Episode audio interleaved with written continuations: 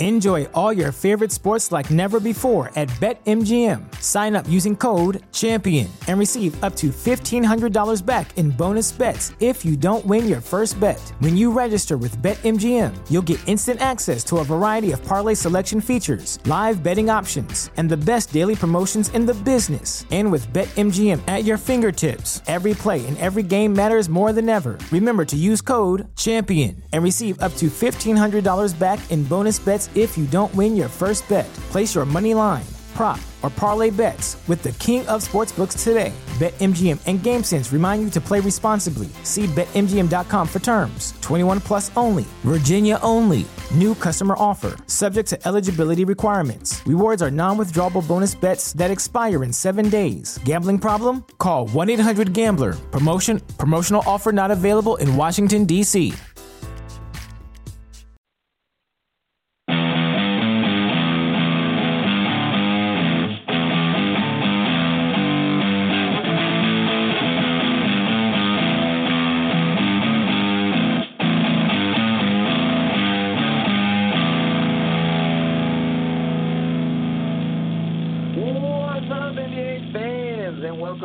another episode of Full Court Press, presented to you by Geek Vibes Nation. I'm your host Nick Smith, and joining me tonight is Luke Alves. What up, Luke?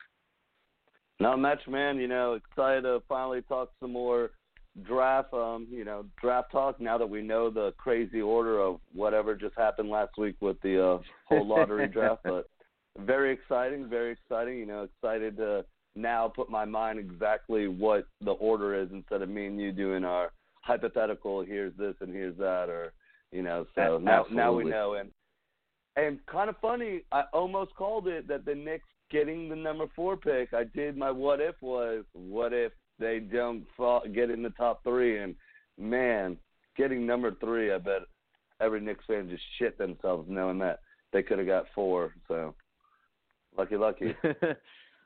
yeah, I mean, I guess. I mean, they were they were projected. I think, uh, like odds placement. Um, I think their average pro- projection was like three point six or three point seven. So they ended up exactly where um, where you know the odds would say they would be, um, either three or four, and they ended up three. Um, but still, like I don't think any Knicks fan is happy. Like they're they're, all devastated that they didn't get Zion. Um, but hey, just real quick because uh, you know Juwan and I did a um, a draft lottery recap show last Saturday. So uh, anybody who hasn't seen that, be sure to go check that out. Um, but uh, you know, you, you haven't been on for a little while. Just what are your what were your general thoughts with the order shaking out the way it did, with New Orleans getting one, Memphis two, um, New York three, and the fucking Lakers getting number four. I mean, I liked it. I think it's very interesting. It just, um, you know, you can never have a, pa- a perfect draft reform. They always are changing it, but this one made Right. it interesting. Uh, like just because so many things can happen. Like if you honestly think about it, like Knicks fans are mad that they got the number three pick, but you would be mad if you are the Cavs and the Bulls, who also had a 14% chance and slid right out of the Yeah. top four. So that made it really interesting. And then you got like teams like the Hawks who are kind of doing it right. So I think it's kind of like now you're not going to see as much tanking because anything can happen. Like you can be a decent team, like play well at home. You know, even if you're a bad team, try to get those wins. You're not just tanking or sending people because anything can happen. Um, I like it for the small market t- teams winning it over the big market teams in the um, top four. I was telling uh, my buddy when I was watching it live, I was like, watch the NBA do something crazy instead of doing the scenario that we all think it's going to be Knicks, Lakers, uh, you know, Memphis, New Orleans. I'm going to, I I said they're going to flip flop it, and and ended up kind of crazily just. It makes more sense. Yeah. Um, it kind of, you know, I just the Lakers getting up there. Um, I hate it. I hated every minute of it. Um, they do not deserve anything. I'm just happy that there's just wildfire going on in their organization. So them getting the fourth pick, Yeah. them getting the fourth pick isn't necessarily a great thing because it's kind of just like uh, we'll get into it more, but it's just one of those ones where you didn't get a top, you didn't get in the top three. So you got number four, right. but still them jumping up that far, it's just crazy. I mean, I like it. I think um in years to come because there'll be. A, I mean, people will complain and complain. And they'll probably re, you know change it up again. And but I think for the time being, it's it's very interesting. It made it more exciting. Like now watching as a fan, you're kind of more excited. Like oh man, oh crap, like. When I was just seeing people fly, like I mean, it just it happened so quick. Just like one team getting up to the yeah. top four. So I, I I like it honestly. I mean, there's no perfect way or scenario you can do this, so might as well make things interesting and just show the league that hey, you don't need to be tanking because it might not necessarily be the best thing in your odds. Yeah, see, like here's here's my like one saving grace from it as a Hawks fan. I like a lot of a lot of my fellow Hawks fans think like, you know, oh well, you know, we we're prime ready. We're like we're going to make the playoffs next year, and I'm like, oh, slow your roll. We're not probably we're probably not going to make the playoffs next year. I won't say like we won't because like you know we saw Sacramento almost make the playoffs this year. Um, and this the Hawks team making a playoff esque run next year would be similar to that. Um, but nevertheless, like I, I could see us right in that like eight, nine, ten range uh, next season, and like you know maybe we get lucky. I don't know why a Georgia, I uh, like any team from Georgia would ever get lucky, but like if we were to, maybe we move into the top four next season. Um, it does give teams with that um, that uh, range, that six, seven, eight, nine, ten range, um, like something to kind of look forward to and to have like hold some amount of optimism for um, going into the lottery. Uh, it, it, it just makes it a, a little, um, you know, a, a little less rare that that a team in that range would move up. Um, the fact that so many teams moved up, I, I thought was very beneficial, um, almost uh, uh, um, uh, inscrutably beneficial to the NBA and what they're trying to um, do as far as it pertains to tanking. Um, you know, uh, just calling a spade a spade there. Um, but nevertheless, uh, it definitely makes it more entertaining. I think they need to work out a better way to announce the picks. Like I think it hap- it all happens a little too quick. I think there could be more build up pick to pick. Um, I'd like to see that next year. It's just as as far as the presentation of it, because um, I think I think like you could almost do it like the draft, almost like where people talk about it.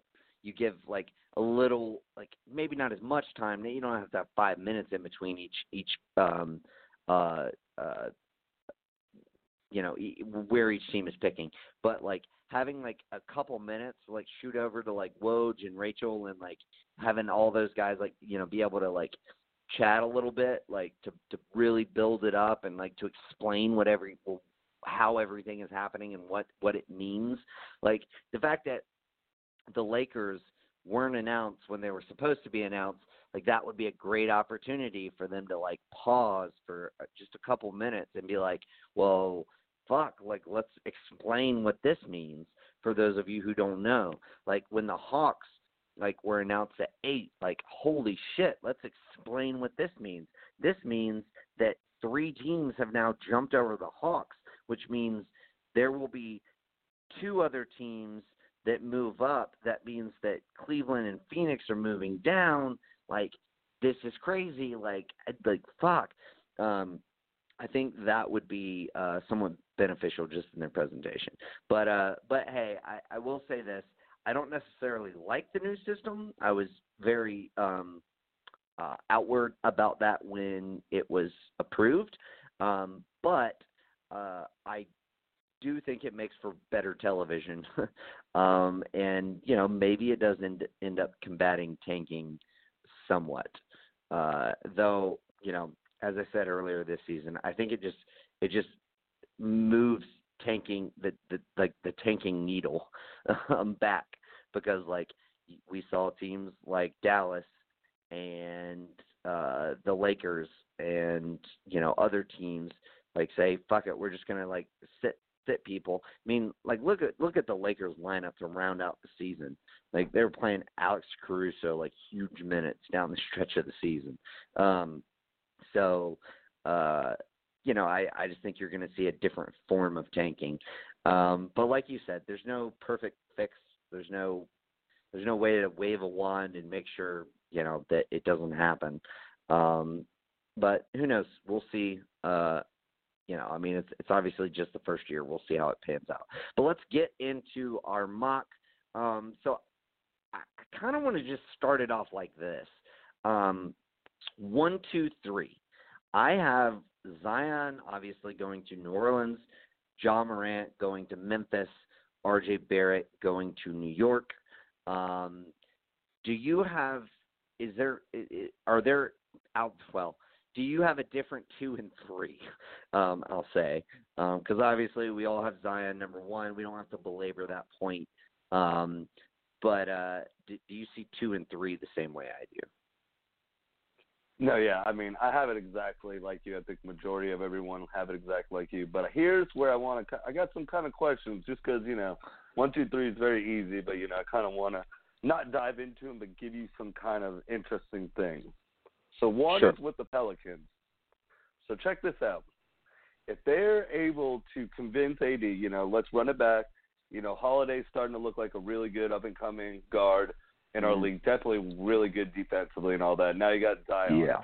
So if they right now realistically going into next season, they got about you know twenty, almost twenty five million dollars to spend. It's not a super max yet. You know we're not there yet. But now if you can convince Do they AD have 25? to stay, I don't think they have twenty five, dude. They got it, dude. Trust me, they've got pretty. It's they've got some money. They're eighty six million. Are you, are you including so. the cap hold for Zion in that?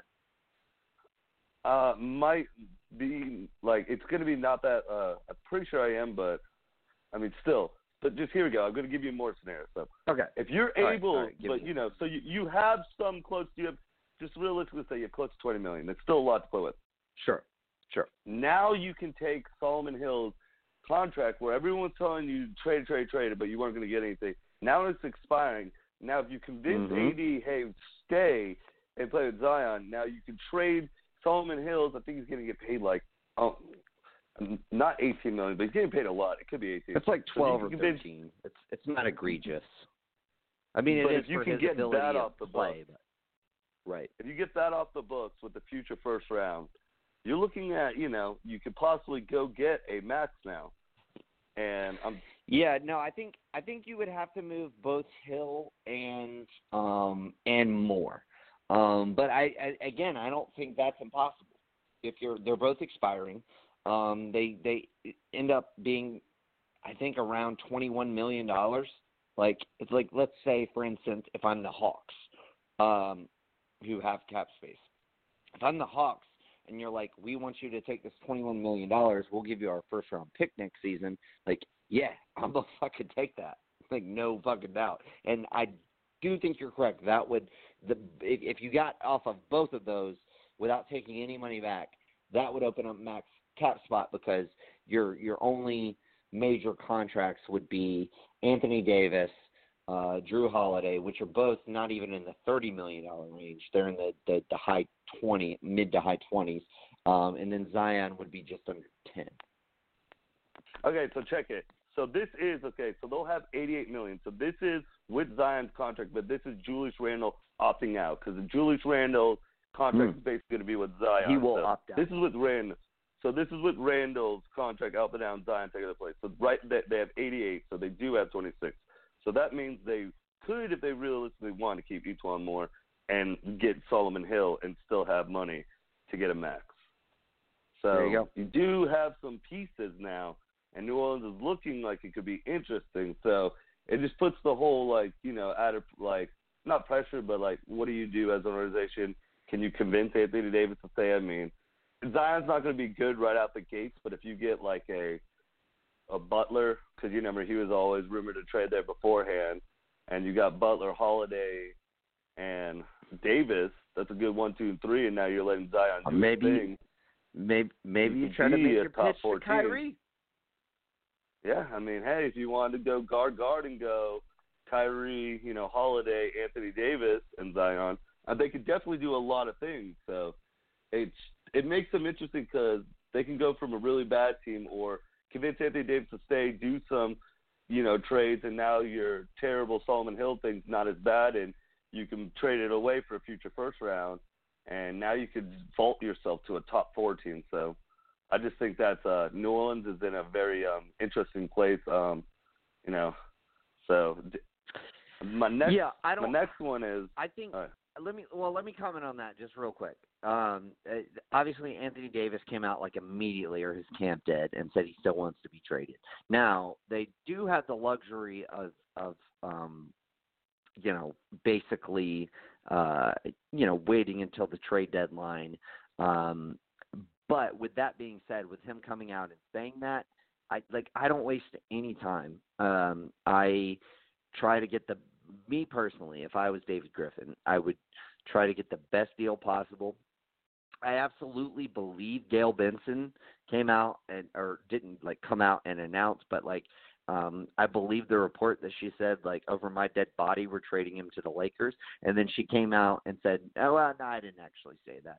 Yeah, no, you're just you like I m- my best guess is David Griffin was like, "Hey, like you need to come out and say you didn't say that because we need um we need them to drive up the market on the other teams even if we don't plan on trading him to the Lakers like we we can't let the Knicks or the Celtics or anybody else like know that that's the case.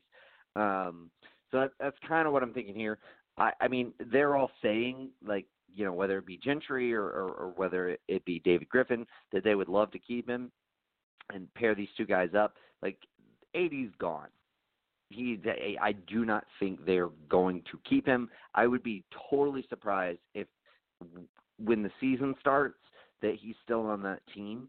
Um, I would be, um, I, I would be even more shocked if he's on this team past the trade deadline. Um, and I don't think um I I still don't think uh, like a you're going to get like a max level uh guy to come in there and and to keep him there. Um like I think if you if you really want to try to keep him, what I would be shooting for instead of that, yes, move out of Hill and get um more off your books and then try to get like guys that would like potentially like get go get like a Bojan Bogdanovic, um, who's not going to cost you the max. Um, he's going to cost you a lot of money, but like you still have a little room to play at point guard, and then maybe you can get a Patrick Beverley or you know, um, God, dude, could you imagine Patrick Beverley and fucking Jrue Holiday fucking garden to fucking perimeter? like Jesus, that would be fucking amazing. Um, but like you know something like that, maybe even like a Darren Collison, because um, he would like I don't think he's gonna have a hefty price tag. Um, like I, that is where I think if you're realistically looking at the scenario, that's what you'd be looking for. Nobody's going to commit um, to a, a long-term max contract there, with with it being in the back of their head that Anthony Davis might still walk the following season.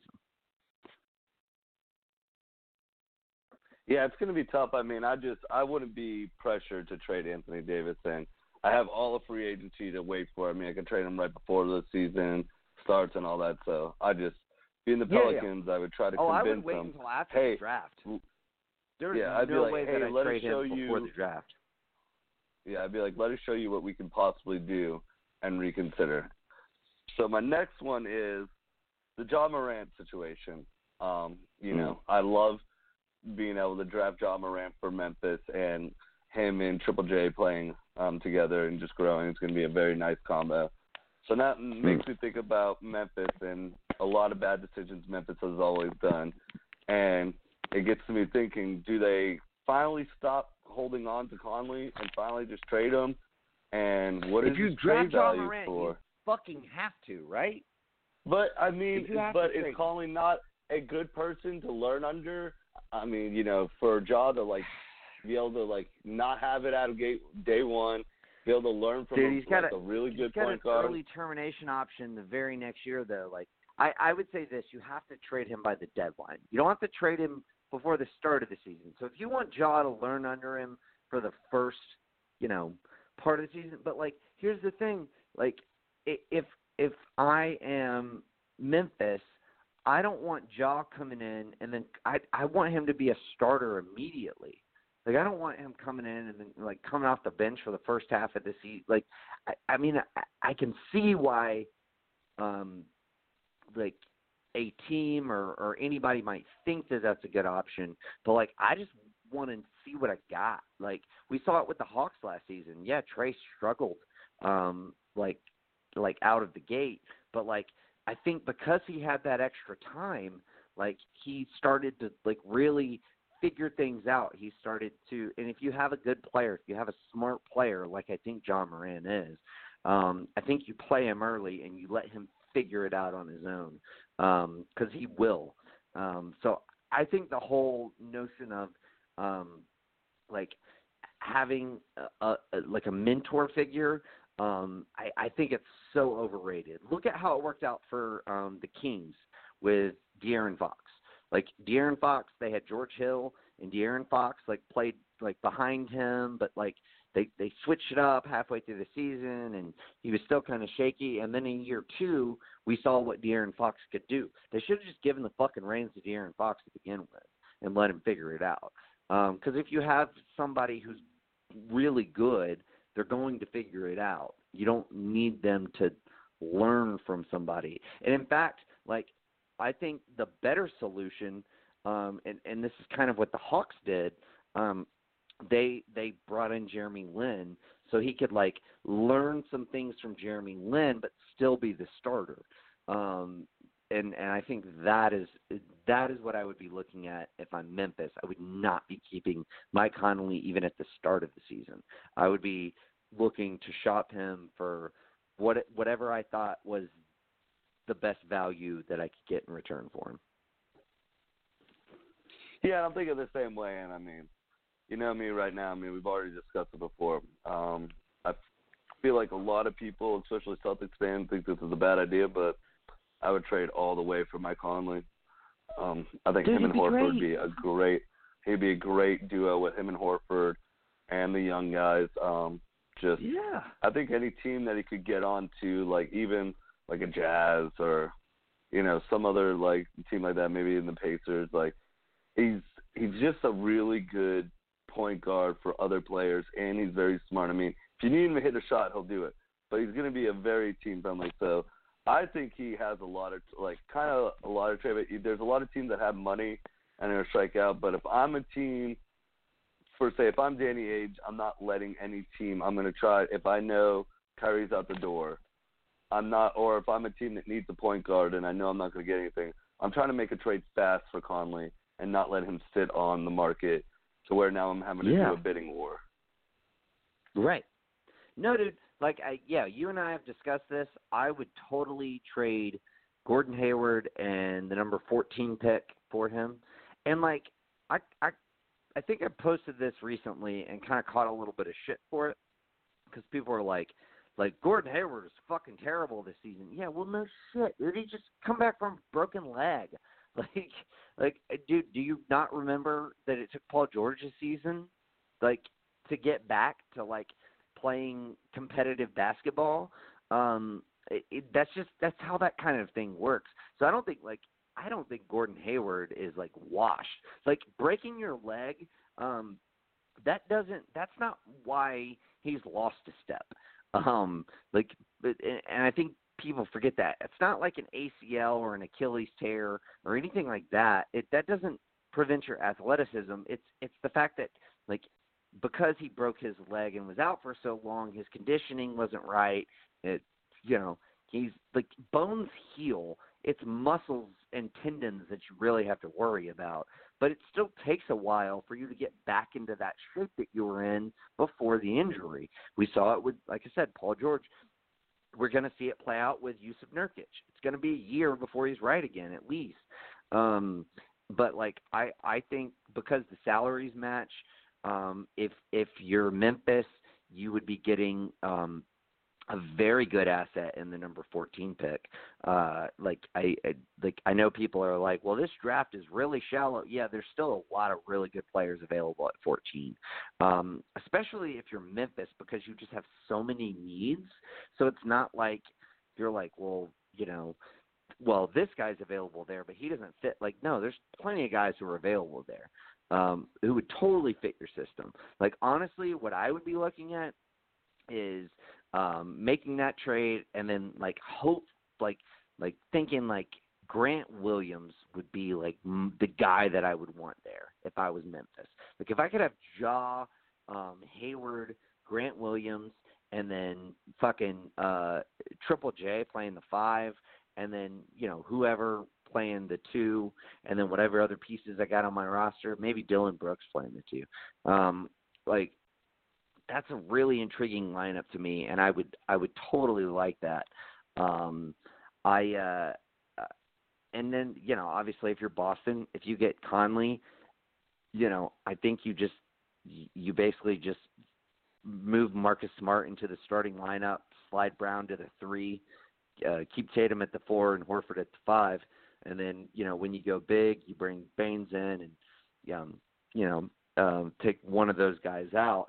Um, but like yeah, like I I don't know. I think it makes a lot of sense to me. I think it's funny that it doesn't make sense to a lot of Celtics fans uh, as far as from what you've seen, um, and as far as from what I've seen I guess from either casual fans or non-Celtics fans, it doesn't make sense to Memphis people. To me, like that's when you know when you've got both sides that are like, no, this is terrible. like that's sometimes a uh, you know a, a precursor to actually having a reasonably good trade because fandom is fickle.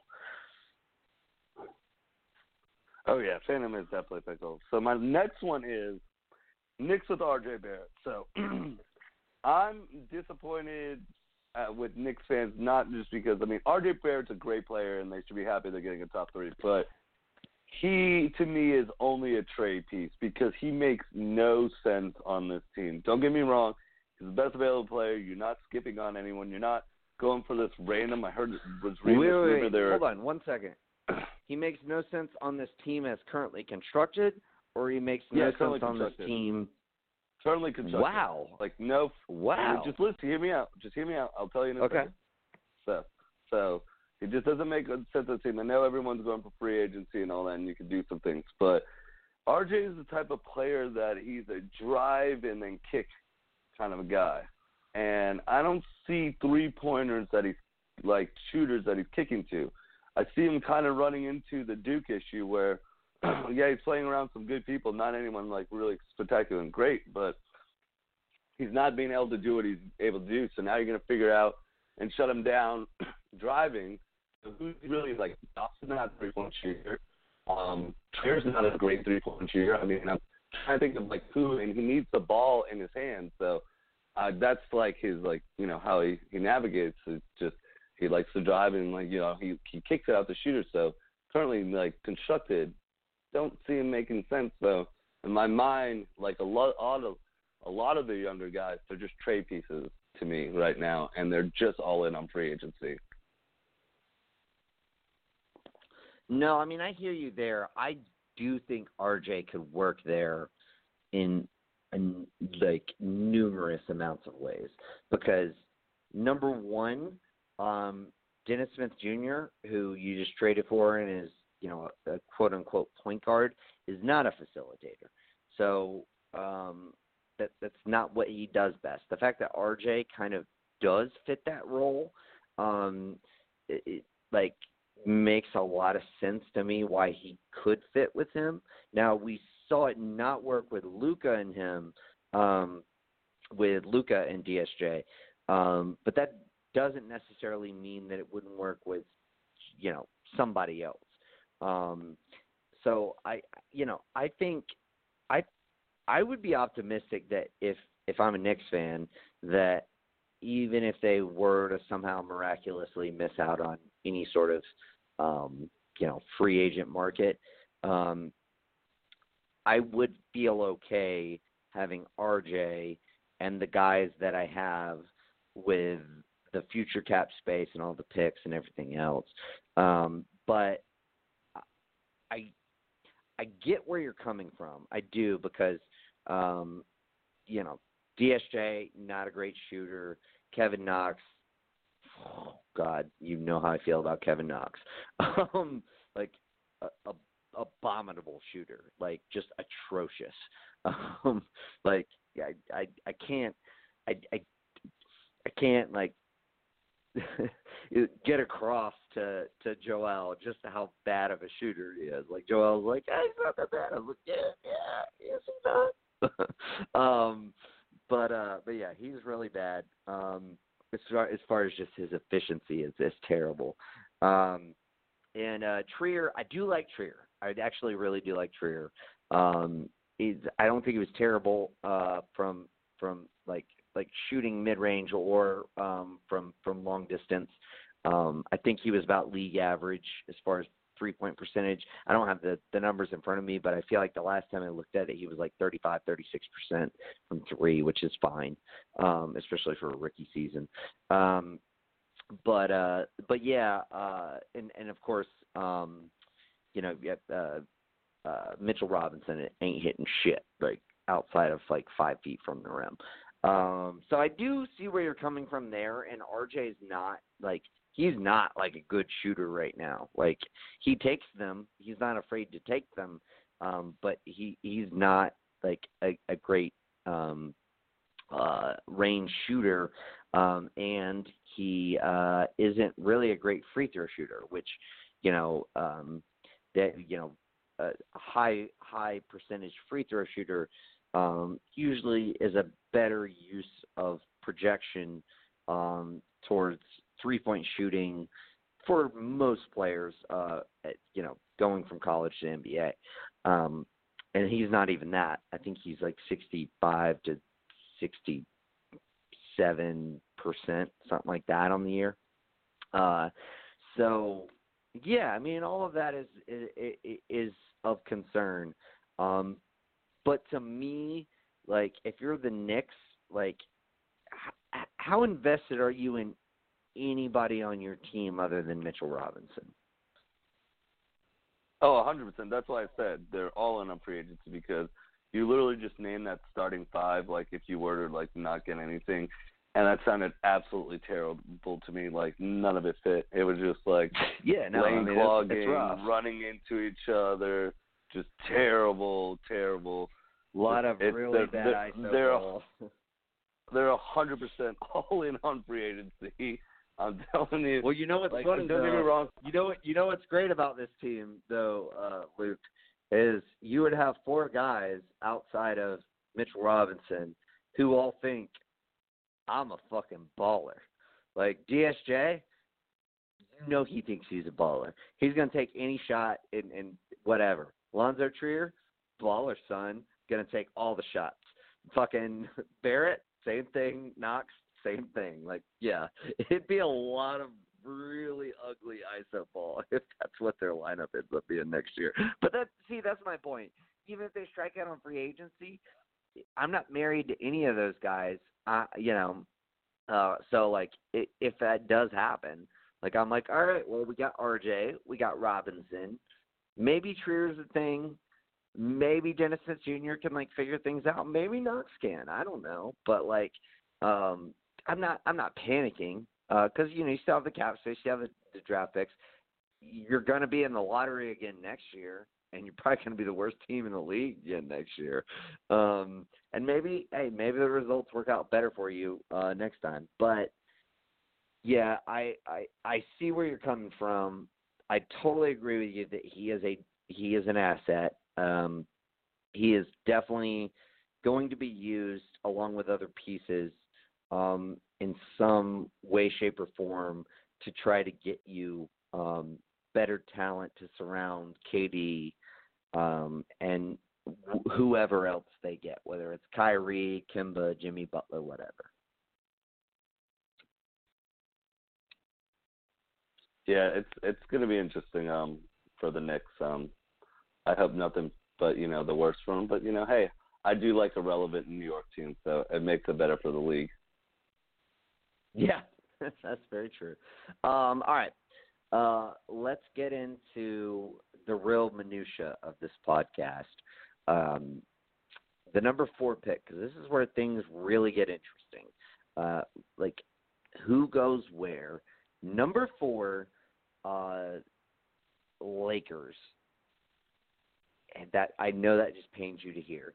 Um, who do you got going four to the Lakers? So, um, like I was saying earlier, um, I like I don't like the Lakers being, but uh, and then again, it's nothing better for them because it's it really doesn't help them besides just being a, a trade asset because I'm now looking at like okay, first off, this is a LeBron team. They're on a three-year window, so any of these guys really coming in and giving you that three-year window? I mean, everyone. I've been seeing a lot of people going with um, DeAndre Hunter out of um, you know Virginia, Ooh. but just I don't Yeah. see that being like LeBron being like, I yeah, don't either. yeah. That that really tipped the cap for me, guys. Like, I just don't Right. see. Him. I mean, yeah, he's getting college, and I don't see him in that three year like period. So now I've been like really like thinking about him. Like, man, who's just like someone that LeBron can play with that can get his shot and create on his own. And I'm going back to a guy who I had number four at my first mock draft, and you kind of Ah. alluded at it when we were talking earlier. I'm going with Darius Garland. I went back, Okay. watched some film about him again. I watched, you know, uh, one of his games that um that he had before he got injured, and he knows how to create his own shot. He knows how to get He does. his own bucket. I mean, he definitely He's- does. He has also- shades of Damian Lillard going on. Yeah. So he knows how to do that. But also, if I'm the Lakers, I'm saying a big fuck you to the other teams that really need another point guard, and they're like, Right. oh, like the Suns or the Bulls to make it drive up even more my trade asset. So. I like Yeah. it, like no player I feel like right now is gonna play with LeBron or like you know take him over that. But I feel like Garland, if he were to be with him, you know he can get his own shot. Um, you know he's obviously promised something at the draft combine. If he's like the the three above him didn't even do anything measurements, and they got you know they all have knowing they're going top three, but he's the other person that didn't go get anything. He got a promise, and I just feel like you know if I'm the Lakers, I want as much trade value as I can get in this, and now I see a lot with um you know me holding Garland now. Suns Bulls are kind of in a position, or I can go to Wizards and be like, yo, here's Garland and Ingram. Let me get Beal, and that works out because you know Wizards are going to need you know they don't necessarily they do have the atrocious John Wall contract. I'm not trading out for all Ingram. next but but you know it's scary for Ingram. I mean, you could put it, something else in there, but I mean, you put it around Garland to go get Beal, but you know you could give them you you tell them like you have a whole year with Garland figuring out, and then you, they could play next to each other and all that. So there's a lot of trade value in getting Darius Garland right here, just because I just Very I don't see a I don't see a Culver or DeAndre Hunter or any of these guys like really helping, and and then a center. I don't see any defensive centers really. I'm not. No. I'm not taking a leap that high, so might as well take a leap on a guy that actually looked really good in like the small amount of games that he was played, and he's going to be able to work out for teams, and he knows how to get to his shot, and that's just really just like key in today's NBA. Like, can you create on your own, and can you get to like can you get to your shot? And he he looked out of all the rest of these guys because it like like we said, it it goes from four to about twenty. It's to your preference of people and what you think on what team. I mean, I, I've got some crazy things going on later on, but yeah. So I went with Garland. yeah, no, I hear you. I uh I I you know, we obviously uh Juwan and I covered the recent news that uh or or rumor, I guess, um that the Bulls are potentially interested in trading for Lonzo. Um like if I'm the Lakers, I'm totally calling up the Suns and being like, "Hey, I we're taking Garland at 4. Like, do you want Lonzo for 6?" Cuz like I mean, honestly, would you prefer Lonzo Ball, like proven like good defensive player, proven facilitator? Yeah, he struggles to shoot, but like, dude, like he would be great for your backcourt to pair with Booker. Um, you know, would you rather have him or or or would you would you rather like roll the dice on Coby White because you need a point guard?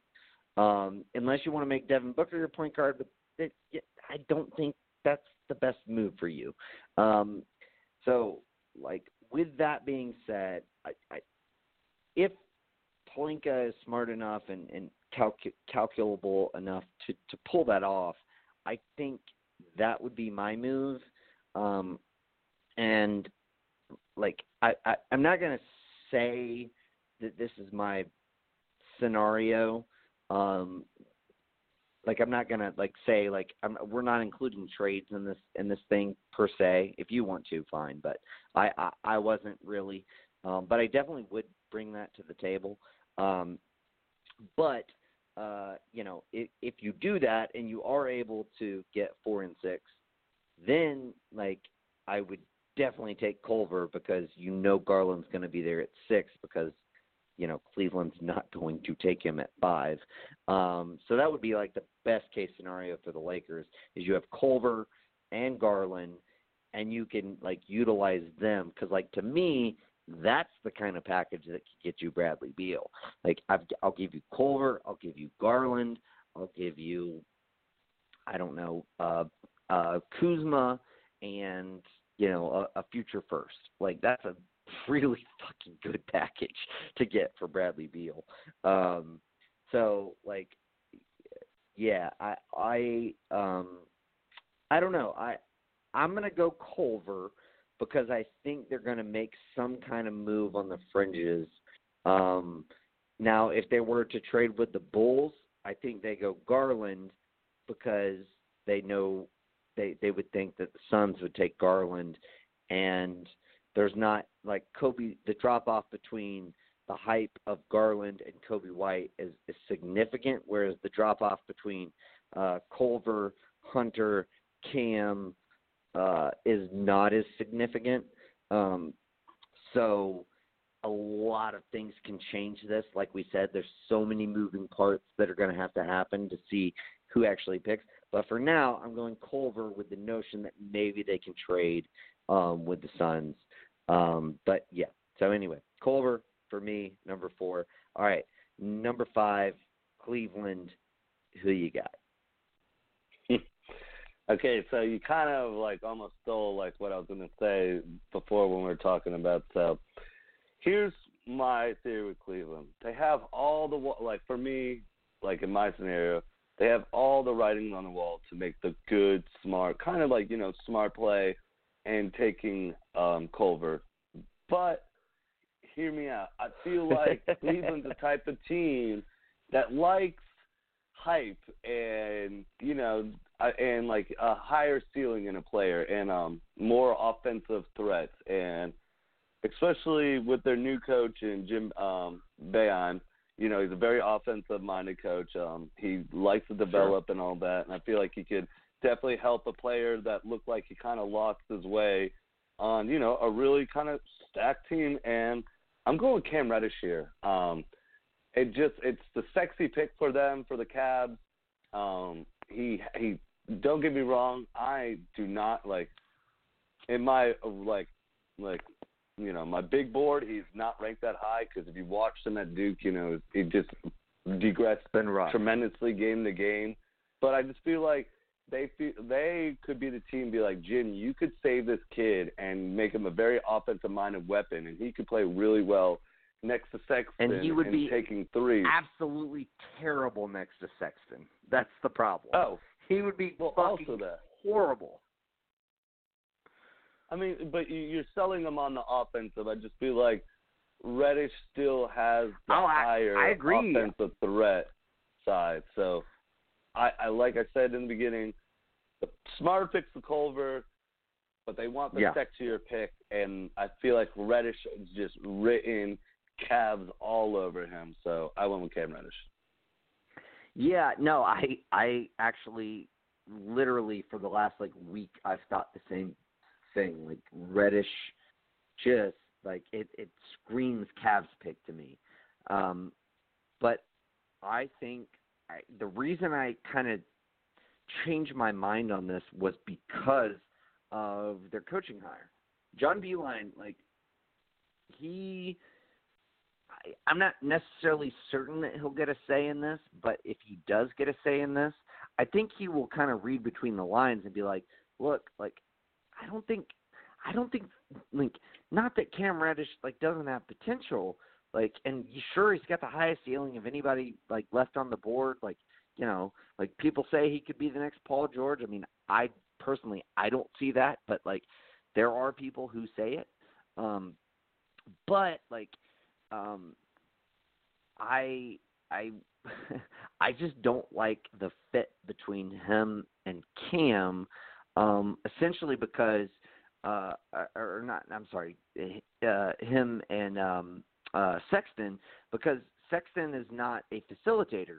Like he, like he's not going to put Cam in positions to like make shots um, or, or or to um, get easy baskets, um, and and that is would be very very worrisome uh, to me. Now, you know, if it were up to me in the in the scenario that you painted, Culver would be the perfect fit um, because he can. He's a, honestly more of a facilitator than um, than uh, Sexton, uh, and so like that would kind of end up working out where you kind of have your shooting guard being more of your facilitator and your point guard being more of your um, like like scorer. Um, but no, I still totally see them um, making that move. Um, you know, for me, because Culver is already off the board, it's really hard for me at this point to like look at who is available and think who fits well with Sexton. He's a tough fit, man. Um, because he's really more of a, a shooting guard. He's like an Allen Iverson type. Not not to say he's like in that same, uh, you know, I, I hate to say that, um, because he's not in, even in the same breath. But like he's that type of player. Like he's an undersized shooting guard. Um, but um, being that uh, they would not have the luxury of taking Culver, that I don't think Reddish would fit. Um, I like. I think ultimately, you know, Dan Gilbert and company, um, you know, just kind of get enamored with you know the whole the college aspect of everything, and they say, "Look, dude, DeAndre Hunter, he led his team to a fucking national championship, man. Like this kid, like he plays defense, he can shoot, um, he has all of the adequate tools. Um, like he he, he may or may not be able to contend off the dribble. Like that's yet to be seen. It's it's it's the fact that he kind of at, at times struggled with that in college. Uh, even though it's in the ACC, which is obviously the most competitive league um, in in college basketball, but even still, like you're still taking a huge leap up from that to uh, the NBA. Um, so that that would obviously be concerning, but I think they just kind of talk themselves into DeAndre Hunter there. Um, just m- my personal feeling, I, I, like I said, I, I thought it would be like up until like a you know a, a couple days ago I thought it would be Cam, um, but I I do think they kind of kind of backward in some kind of backwards way talk themselves into DeAndre Hunter at that position. So that's what I'm going with. Um, all right, let's uh, let's move on to uh, number six, and um, that would be the Phoenix Suns. Who you got the Phoenix Suns taking? So I got the Suns, you know, uh, Garland's off the board and all that. So I'm kind of thinking like who would play really well for them defensively to help out for Devin Booker being not that great at deep, well, just terrible defense, and Ayton Azir on defense too. And you gotta help out one position, and I think it's easier on the free agency market to help out on the guard than a big man. So I went with um it can be considered, you know, a leap here, but I went with Brandon Clarke. Um, might not have the highest ceiling out of the rest of the guys, but I think the highest floor. I mean, so in the draft combine, they put him with the small forwards because he kind of just measured out to there, even though he's definitely not a small forward, but still in everything. I mean, plays number one in agility, so he's he's faster than any small forward and, and power forward. So he's, he's he's really quick on his feet and all that. Now he didn't have the greatest measurements, but he's just a really smart, springy defensive guy, and I feel like next to Ayton, he would do really well. And I'm with you that in my scenario and in this like what like this world, that the Suns are now going to the Lakers and being like, what's it going to take to get Lonzo Ball to be? So if I have Ball, Booker, um, Brandon Clarke, and and DeAndre Ayton, that's not that bad. I mean, Who's I think shooting you know, the TJ ball? Warren. Well, you, it's unfortunately TJ Warren would be a good person to trade to the Lakers. I think like he'd be actually a good person, but I mean, Yeah. Booker's going to be shooting the ball all day for you. Well, I mean, that's what you want Booker to do: You shoot the ball. than one guy. or though, DeAndre man. Ayton to shoot the ball down low. Well, you have Lonzo DeAndre Ball Ayton- and See, this is I this mean- reminds me of like when Juwan was talking about how he would like Zion to go to go to them, and like you know, like obviously if if the Suns had got number one overall, they'd take Zion, but like it still begs the question of like who's shooting the ball. Um, th- there's not going to be a lot of spacing on that team. Um, now, I'll say this: if if you it, like if you take Clarke and you try to spread Ayton out, because like here's the thing, Ayton didn't shoot any fucking threes hardly last year, but he's got range.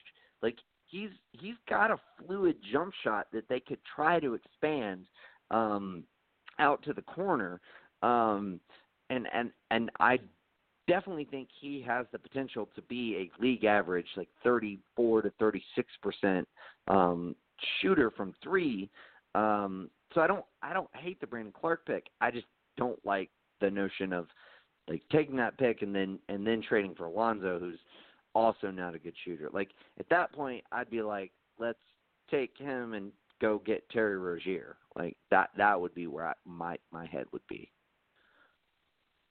no, I mean Rozier would fit well too, and you wouldn't have to trade. It's just you know, I, I basically in my mind it's very a dated system, but um, I'm trying to run the triangle with Devin Booker and um DeAndre Ayton, basically, and some sort of guard to help out. And I feel like Lonzo's that that guard to go to a backdated system where we're running the triangle, and Brandon Clarke just kind of floats around, does his thing. His mid-range game's been getting better, and just defensively, True. just him and Lonzo just would make up just so much for the. the you're getting a zero big time from Ayton and Devin Booker on the defensive end. So, but don't get me wrong, Rozier would be good, and you could trade, but like, so that's why I mean the Suns, if they're just in one of those positions where they kind of got screwed slipping down, but I mean, Brandon Clarke has a really just a very interesting floor to me. Just he's like like I said, there's he's probably way down there in the and the you know his ceiling, but like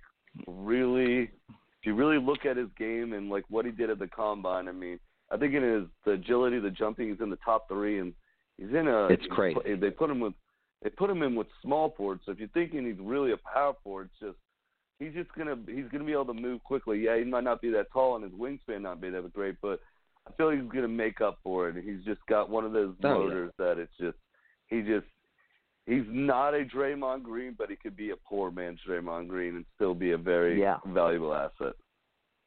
Yeah, no, I like Clarke a lot. Um, I, I I think he needs the the perfect fit, um, but I do like him a lot. Um, all right, uh, I I I can see where you're coming from, other than the Lonzo trade. Um, but as far as the the Clarke pick, I I do um, I do think there is potential there, um, and I I do think there is definitely potential that he could be like one of the six best players that come out of this draft. So, uh, so in that regard, you know, I can't knock you. Um, as far as for me, uh, it, it would be Garland, and like I said, I would think this would be like a Garland for Lonzo kind of swap. Um, even if, uh, even if it, it played out and, and the trade didn't happen beforehand, I still think if you're Phoenix, I think Lonzo just fits your team better than Garland. Um, you know, for for the sake of defense, like you need to have some perimeter defense, and Booker's just not giving you anything. So, um, so I, I mean, I think in that sense, even if the Lakers don't like sort of micromanage, manipulate, what have you, their way into to getting what they want out of it, um, I think that makes a lot of sense. But even if it doesn't, Darius Garland, uh, I mean, you would you would have like one of the best young offensive backcourts in the league, um, if not the best. Uh, and you know that's there's something to be said for that. It'd be a lot of fun to watch that team. Um, again, I, I would worry a little bit about like how many shots Garland would be able to get, um, or potentially how many he would take away from Booker, and how that would um, how that would actually work. But like if if he's available at six, the Suns do not pass on him. Uh, so that's why I got him going Garland. Um, all right, uh, Chicago Bulls number seven. What you got? Man, poor Bulls. Um, you know they just really needed a point guard. You know, they're I think they're mm-hmm. all in on the jaw thing. Um, you know, I it's just it, there's no person. You know, you're not going to take the Culver for me. He's still on my board, or DeAndre Hunter and all that. So, don't get me wrong. My pick is Coby White. He's, I mean, he's still got a lot of upside, but he's still a far, a couple of years away from sh- like fully getting to that upside. He has a lot of things he's going to have to work out. It's not going to be a first year, second year kind of thing. You can see maybe by year three you're really starting to see him. But I mean, then again, if I'm Chicago, I'm kind of in one of those plans where I'm just I'm kind of in the rebuild for the long run. Um, so, you know, he he he would make sense with my two my two big guys down low and Wendell Carter and uh. And so, I mean, yeah, you're not getting the the Ja Morant or Darius Garland, but Coby White did show a lot. Um, he's definitely helped his case. I mean, and March Madness, he helped his case out big time and all that. So uh, it's just he's one of those players that it's not getting you any better, but I do think the Bulls are in it for the long run here. Yeah, man. Wow, it's I've got a lot of thoughts on this. I also have have Coby White here at seven, um, but if Jarrett Culver is available, um, I, I know Coby White has has made like an impact and risen up the board, and you know like they're, they're like all these prospects between like I'd say four and like ten or eleven are like so close and interchangeable. Um, but like if Culver is available, it, the fact that he does have some kind of um, he he kind of can be a facilitator. Um, like you wouldn't want him to handle the ball for you all the time, but like being able to like facilitate in the half court, like he can totally do. I think if, that were to be the case, I I would just kind of slide LaVine over to the point, even though he wouldn't actually be the point guard. Um, he wouldn't be the facilitator of the offense. I give the reins over to Culver there, um, and just you know kind of try to pair those two up because like honestly like I feel like you're getting better defense from Culver. Um, you're not getting quite the playmaking that you would get from Coby White, but you're getting so many other skills that are just better, um, uh, especially on the defensive end. Um, that I, I just can't imagine they would pass over um, pass over him. And and like and here's the other thing. Um like I was, and I know we talked about this earlier and you even brought it up in previous mocks. Um if if you get Culver and then you could like maybe you go out and sign Terry Rozier and like then you're you know you could look at bringing LaVine off the bench as your sixth man. Yeah, you just paid a shit ton of money, and he, he'd probably feel slighted by it and all that. But like he would make great sense as sixth man, um, and I, I don't know. I think that may be your better option if Culver is available. Um, if he's not, it depends on who's available. But I don't know. I, I do want to ask your opinion on that before I, you know, um, give my reasoning I was going to chime in uh, real quick. No, I was going to yeah. chime in real quick. Here's my thing about Culver, and I understand everything you're saying. The whole guard thing of LaVine, Culver, and then Kris Dunn is just absolutely like sickening. It is terrible all around. It sounds like a just a whole mess of all of your guards. None of them are. just, none of them are really point guards. That's the problem. None of them well, makes it just that's that's why I had to go with an is, actual point guard. He's not a good Culver. one.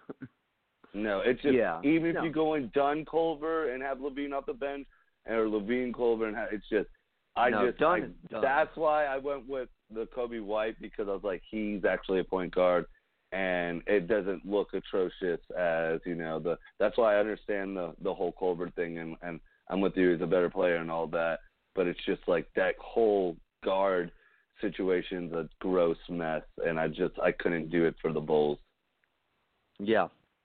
I guess I could get that. Um, I like it because I mean, Culver, you you got Culver falling to eight, so that's good for my team.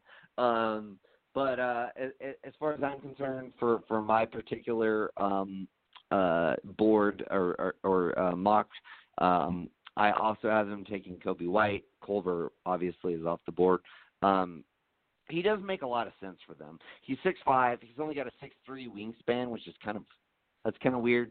Um, but uh, but at six five, even with a six three wingspan, like he's still um, of like you know he's still a slightly bigger than average point guard, um, and I I do think he uh, he obviously has the athleticism. Um, he his shot looked really good down the stretch of this season for North Carolina. Um, I I do think he could be a, a reasonably good facilitator for them. Um, I I don't have him ranked as as my seventh overall guy. Um, I have him closer to like eleventh or twelfth, I think. Um, but given that the Bulls need a point guard, um, I mean, what are you gonna do? Are you are you really gonna try to like take somebody else and then trade down? What are you? I don't feel like this is. I know everyone's saying "Eh, all these teams should trade down. Well, if everybody wants to trade down, then like nobody wants to trade up. Then what's the fucking point? No one's gonna trade up. So, I I think the notion of a ton of teams trading down in this draft is stupid because there aren't any teams who want to trade up. Um, so, uh, or if they if they do end up trading up, you're not going to get very valuable assets back in return. Um, so, like, don't be stupid. Um, you know, don't roll the dice. You know, if you're Chicago, because maybe you know Atlanta just decides, hey, you know, if you take somebody Atlanta or Washington want, maybe they're just like, well, there's these other guys we want, and then Minnesota's like, oh, Coby White just fell to us. Okay, cool. Like we need a point guard, we'll take him, um, and then you're fucked. So like, yeah, just if you have it available, and you don't think you have another creator on your team, yeah, just take the point guard and call it a day. Um, so that's kind of where I was looking at with with my board. All right, moving on. Number eight, Atlanta Hawks. I assume you have them taking Jarrett Culver.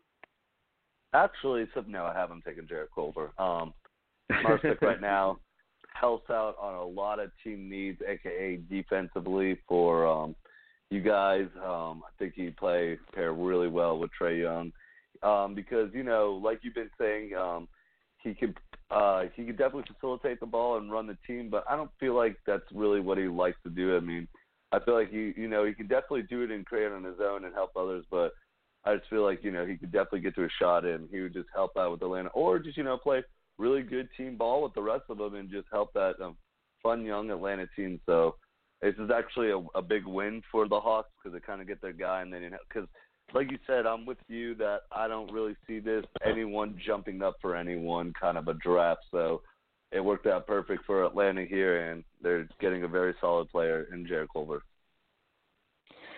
Yeah, I mean, I would be fucking thrilled if this happened. Like, uh, Jarrett Culver on my um, big board is three. Uh, I have him ahead of RJ. Um, I wouldn't draft him ahead of RJ um, just because of the the ceiling that RJ could have. Um, but as far as like my personal big board, like who I personally like the best, it goes Zion Ja Culver. Um, so like if we got him at eight, that'd be fucking amazing. Like I I would be ecstatic. Um, unfortunately for me and my board, um, I have him going number four, so um, you know it, he's not available at eight. Um, but yeah, I mean he would be to me he is the number one guy for us right now. Like I said, I wouldn't trade up for him if it involved anything with eight and ten. Like I, I would give like eight and thirty-five to trade up for him, um, or like eight and um, you know the the Cavs protected first round pick or OKC's protect future per, protected first round pick, like something like that. Like I'd give up that, but I wouldn't give. There's no fucking way. I've seen a lot of things floating about like um Hawks should give up eight and ten to move up to five, and I'm like, what? Like no, like what that? No, that's that's the dumbest fucking idea. Like no, um, so like uh, there is a scenario where I could see us trading up to get him, but it wouldn't like just the way that this draft is, it wouldn't involve giving up a whole hell of a lot. And if we had to give up a whole hell of a lot, no, I'm not doing it. Um, but regardless, um, I look at this um, situation as far as what my board is. I feel like there are um, at this juncture really two guys, maybe three, um, who the Hawks would look at. I think it'd be Cam Reddish, um, Sekou Doumbouya, uh, or um, Nassir Little. Um, personally, I would look at it and say this. I would say, look, Sekou Doumbouya definitely has, to me, he's the most unknown, which means he has the highest ceiling. Um, the Cam ceiling is probably equally as high if, if we can ever get him to, you know, actually care. Um, and you know the fact that we would have like a really good facilitator around him and Trae Young would probably help him out a lot. Um, definitely the biggest wild card there is Nassir Little. Um, I, still really like his potential. His his the way his body is built is just the he's a fucking beast of an athlete. Um, but ultimately, I think we would go Cam Reddish. The Hawks have already been reported to be like intrigued by Cam Reddish. I don't think we would trade up for him uh, if he ends up going higher. But if he falls to us, I definitely at eight, I definitely think we'll take him. Um, and you know, I'd rather have Jarrett Culver. Honestly, like like I'll much rather have Jarrett Culver um, because of his, you know, uh, already sort of proven defense. The fact that he's, I think, a, a much better playmaker than Cam Reddish. Um, like all of the attributes that Cam Reddish gets somewhat praised for are, are theoretical, whereas those same attributes that apply to Jarrett Culver that people a lot of times dismiss are actually proven. Um, so I, I I think people just get somewhat infatuated with Culver's height and his length, um, and, which Culver doesn't have. Reddish does, Culver doesn't. Um, but uh, nevertheless, I, I would way rather have Culver. But in, in in you know the way I think things will shake out as of now, I think Reddish is the guy who falls to us, and we take him and we try to you know make the best of of what we can there. Um, so I want to ask you just your brief thoughts on that before we move on to Washington. No, I mean, I, like I said, um, my I have a con uh, like I, if you were to see the piece, like my little mock I have him and Reddish flip flopped in mind. So I kept on putting, you know, Reddish on the Hawks and Cavs taking Culver, and then I was just like, you know, because I just feel like those two people could switch. So I did have Reddish for a while going to the Hawks. I mean, just I do think he would work well with you guys with being able to play with Young, who could pass the ball really well. Him not having to be one of the bigger options and just figuring out his own and potentially hitting that um what his ceiling could be because I don't want to hold a grudge on him when it's just there was a lot of intangibles, like a lot of things working against him at the Duke team, even though it was a really good Duke team. It's just it's when you have three players that are basically the same size and same positions, you're having to do a lot of weird things. But Reddish definitely got hurt the most being on the team. But like I like I said, I in mine I kept on flip flopping him and Culver um, for this spot. Yeah, no, I mean, I, dude, I've done the same fucking thing. Like, because a lot of the other things have been um, very similar. Obviously, I think you know the Hawks need wings, the the Cavs need wings. The Cavs really need wings, like even more than the Hawks do. Um, but uh, but yeah, I mean, I I totally see where you're coming from. All right, Washington, number nine. Who you got there? All right, so the Wizards are interesting. There's still, um, you know, some people that uh, show a lot of upside, but um, I feel like for Washington, if they keep their team the way that they have and all that, they really need a center. Or if they're doing my thing where they trade with the Lakers and get Garland and and Ingram to say Ingram's completely good and all that, they still need a center. So I'm going with I'm not going with the guy that can that's kind of got injuries and kind of control a lot outside of Bol Bol. I'm going with a guy that's just you know defensively he really made a name for himself. I've been high on him. I I always told you I I'd love for the I mean if there's people that are not there for the Hawks to draft, I think he'd be good, and that's Jaxson Hayes. Um, just you he, like him a lot.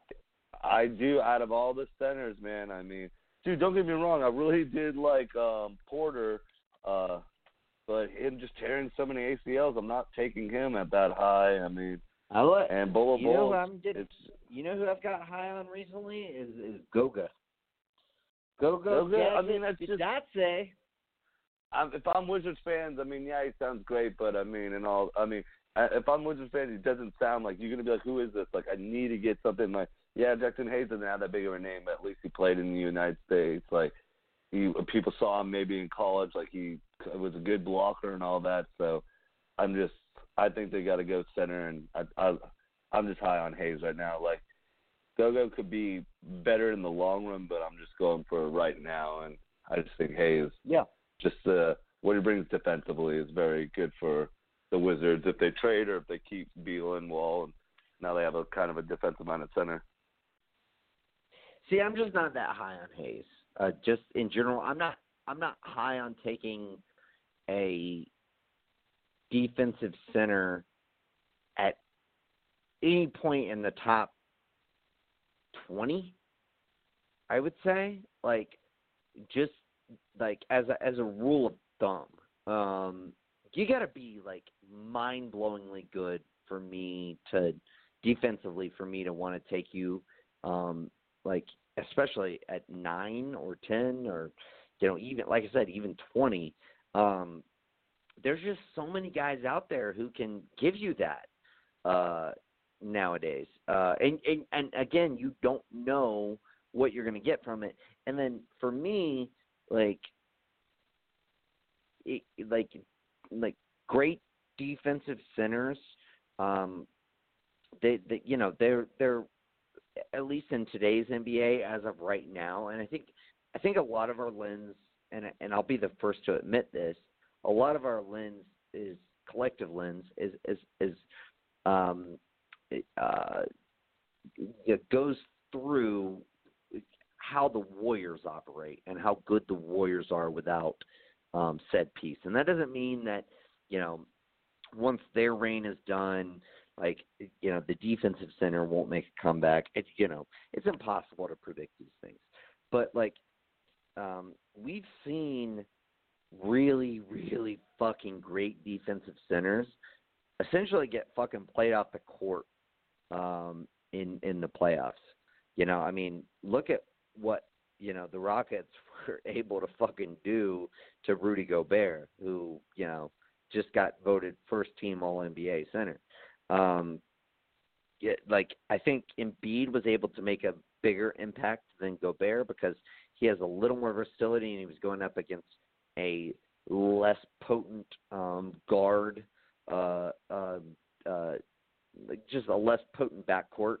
Um, and and you know, uh, I I would say uh, the way that Philly runs their defense is a lot different than than um, than Utah. So there's there's a lot of factors at play there. Um, but um, you know, I mean, he, he uh, Gobert was made ineffective. Capela was made ineffective in the series uh, between Houston and Golden State. Um, like, I just wouldn't reach there. Like, he's not even going to be. He's not even in my um, watery. Um, and I don't know. Maybe I'm foolish. Maybe some team will will be super high on him. But like, because he has no like offensive skill set to bring to the table, I, I I'm not like super super high on him at all.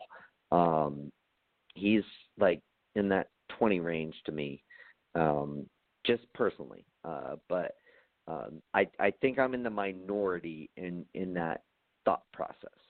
Um, but for me, Washington, um, given who you know has already been drafted on my board, um, I think they would have a couple different choices here. I could see them going uh, Goga. I could see them going Sekou. I could see them going Nas Little. Um, I could see them uh, potentially even going for a guy like Grant Williams, who I think I'm probably higher on than a lot of people. Um, I like. I think the fact that Washington is kind of, in my opinion, like a clean slate.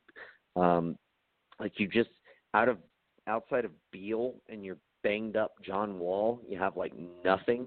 Um, granted, you you know you do have um, uh, Troy, uh, who is a very versatile six seven guy who can play one through three, but like we didn't see him play it all last year, so we don't really know what he has to offer.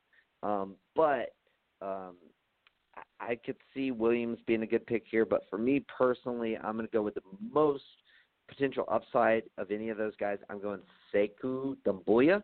Um, I think um, he he's got boomer bust written all over him. He could be, um, you know, just another guy that's in and out of the league, or you know, he could be the next Pascal Siakam, um, or he could be like kind of maybe even if you want to give him even more upside, he could be the bridge between Siakam and Antetokounmpo. Um, so, you know, I, I I just don't think at that point in time you pass up on that kind of upside. Um, honestly, I I think the Hawks would even consider taking him over Cam at eight. Um, my biggest thing with him is he's so raw. Um, he he has played a lot of really good games recently, um, but it's just a question like you got to get him in and sit down and talk to him and be like like really pick his brain on how he reads the game because um, basketball IQ is going to be the make or break thing with him because um, he's got all of the the necessary um, physical attributes that you want um, it's, just, it's just always so hard to rank these, um, you know, these these Euro players because we just don't get to see them as much. Like you're relying on mixtape clips of them, and you know, you're hoping that you find um, the mixtape clip of the guy who's like, these are his strengths, these are his weaknesses, this is where he could fit. Um, I haven't found one on Sekou like that yet. I found a ton of those on um on Luka, and I was like, yeah, his weaknesses don't worry me. like I love the guy, um, but like you, you're not seeing as many of those on on on these guys because they're not hyped or talked about as much as Luka was for good reason because they're not as good.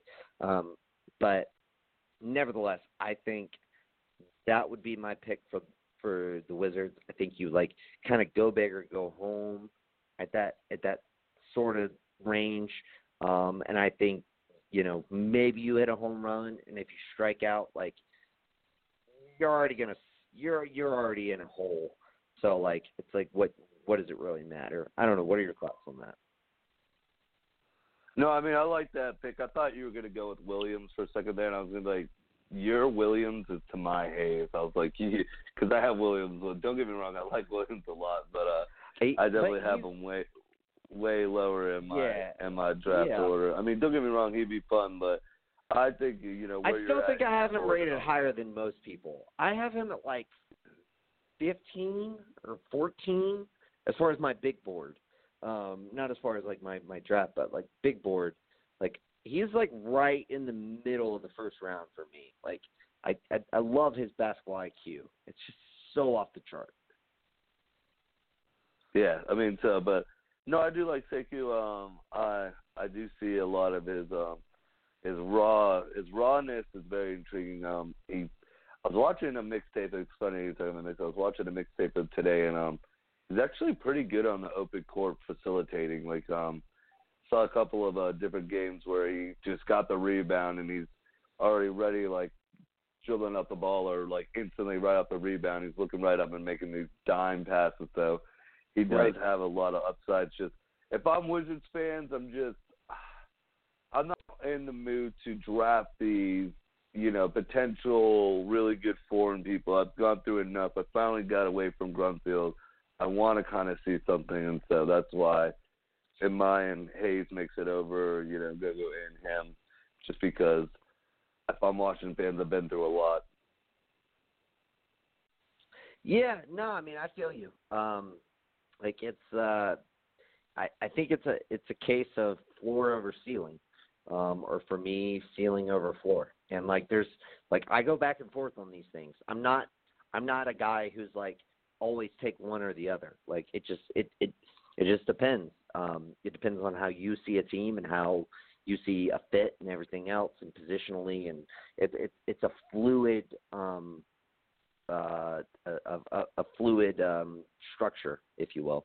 Um, but yeah, no, I mean, I, I I don't hate the pick for you, you know, for you. I just I just I I just for me personally, I I just I would just I I guess I'm speaking more from personal like uh you know uh from from a point of passion like I would hate it if the Hawks drafted Jaxson Hayes. Like I, I as much as I am not a Bol Bol guy um, at all. I'd I'd almost rather rather a draft Bol Bol just because like at least there's like this high upside potential. Um, I it, like his defense just worries me. His defense is fucking atrocious. Um, but uh, nevertheless, without further ado, let's use that as a transition. Uh, Hawks number ten. Who you got? Hawks actually in my draft um really worked out well and not saying, you know, I want to be a like a big Hawk player and just like I said, I just I went with, you know, fits and when I think, you know, works best. But um they're looking out and they're getting DeAndre Hunter. Um it's definitely failed to him. Yeah.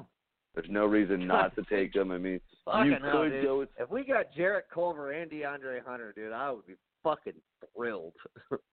Yeah, like you could go with the Sekou, uh, and or even like I've seen people have been taking Hayes here, but he's gone on my board. It's just I just Hunter and Culver just seem like the perfect duo for putting next to Collins and Trae Young because you got two really good defensive minded so people next to two terribly I mean to literally the worst ranked defensive players in their respective positions. So you're you're helping that out with people and they're three point guys to just dish them out to and and all that. So yeah, Hawks. Um, even though I feel like they're the one team that kind of got screwed in the mock draft uh, order, um, look out just because just not that I want them to do this way. It's just it's the way that you know I kind of see things and all that. And yeah, no reason not to pick DeAndre Hunter up. You'd be foolish to do that. Skip over him here. yeah.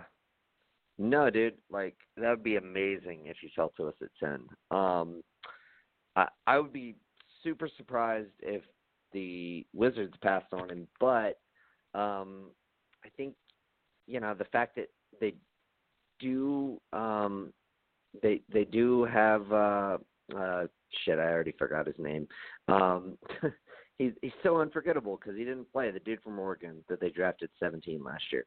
Um, you know they have him, um, and he's uh, you know essentially a, a three. He's six seven. He he played point guard uh, back in high school, but um, but like you know I, expect him to get more minutes next year. Um, so maybe like they would you know go for a big. Um, but yeah, like if if that were to happen, like fuck man, I'd be so happy. Like yeah, like those having two defensive you know players surrounding our our two main guys, and then Alex Len and then that would totally free us up to like be able to, you know, shop Ben Bembry and um, and uh, Prince, um, who are obviously on expiring deals. Um, you know, restricted free agents, but nonetheless, like you know, I think you would shop them to see what you could get for them, so you didn't have to pay them next year. Um, but yeah, like that, that would like that. You're literally, you have described my my my best case scenario for my team. so I, I do appreciate it, um, even if it was not your intent. Um, for me personally, uh, as as far as how you know my mock has gone up to this point, um, I think if you have Cam Reddish at number eight, um, I think you look at uh, having somebody who could fit another kind of wing wing position. Um, again, I'm not reaching on a center here.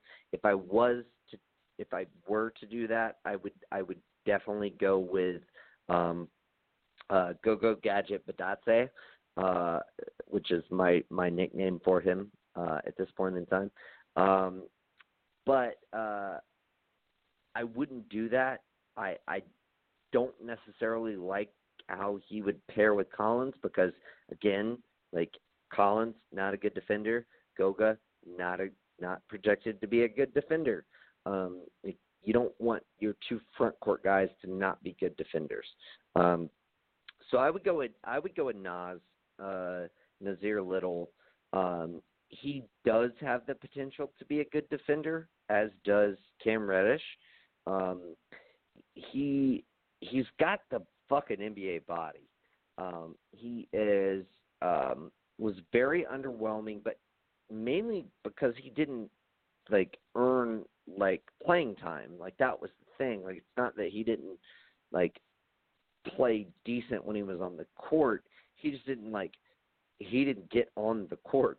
Um and you know, I, I think a lot of that uh can be chalked up to and, and plenty of people have said this and I agree that um you know, him picking to go to North Carolina um maybe wasn't the best fit because how Roy Williams likes to play like a too big lineup.